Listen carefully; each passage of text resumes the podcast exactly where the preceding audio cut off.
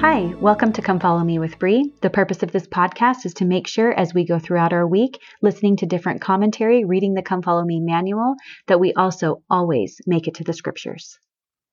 Revelation chapter 13.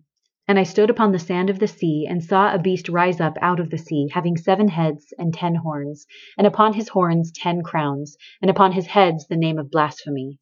And the beast which I saw was like unto a leopard and his feet were as the feet of a bear, and his mouth as the mouth of a lion. And the dragon gave him his power, and his seat, and great authority. And I saw one of his heads as it were wounded to death, and his deadly wound was healed, and all the world wondered after the beast. And they worshipped the dragon, which gave power unto the beast, and they worshipped the beast, saying, Who is like unto the beast? Who is able to make war with him?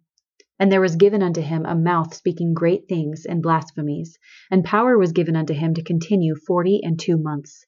And he opened his mouth in blasphemy against God, to blaspheme his name, and his tabernacle, and them that dwell in heaven. And it was given unto him to make war with the saints, and to overcome them, and power was given him over all kindreds, and tongues, and nations. And all that dwell upon the earth shall worship him, whose names are not written in the book of life of the Lamb slain from the foundation of the world. If any man have an ear, let him hear. He that leadeth into captivity shall go into captivity. He that killeth with the sword must be killed with the sword. Here is the patience and the faith of the saints. And I beheld another beast coming up out of the earth, and he had two horns like a lamb, and he spake as a dragon. And he exerciseth all power of the first beast before him, and causeth the earth and them which dwell therein to worship the first beast, whose deadly wound was healed.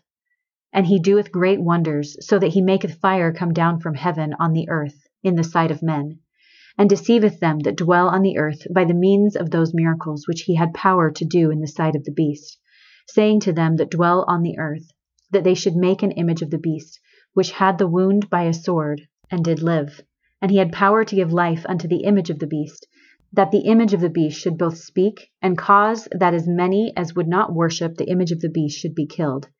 And he causeth all, both small and great, rich and poor, free and bond, to receive the mark in their right hand or in their foreheads, and that no man might buy or sell save he that had the mark, or the name of the beast, or the number of his name.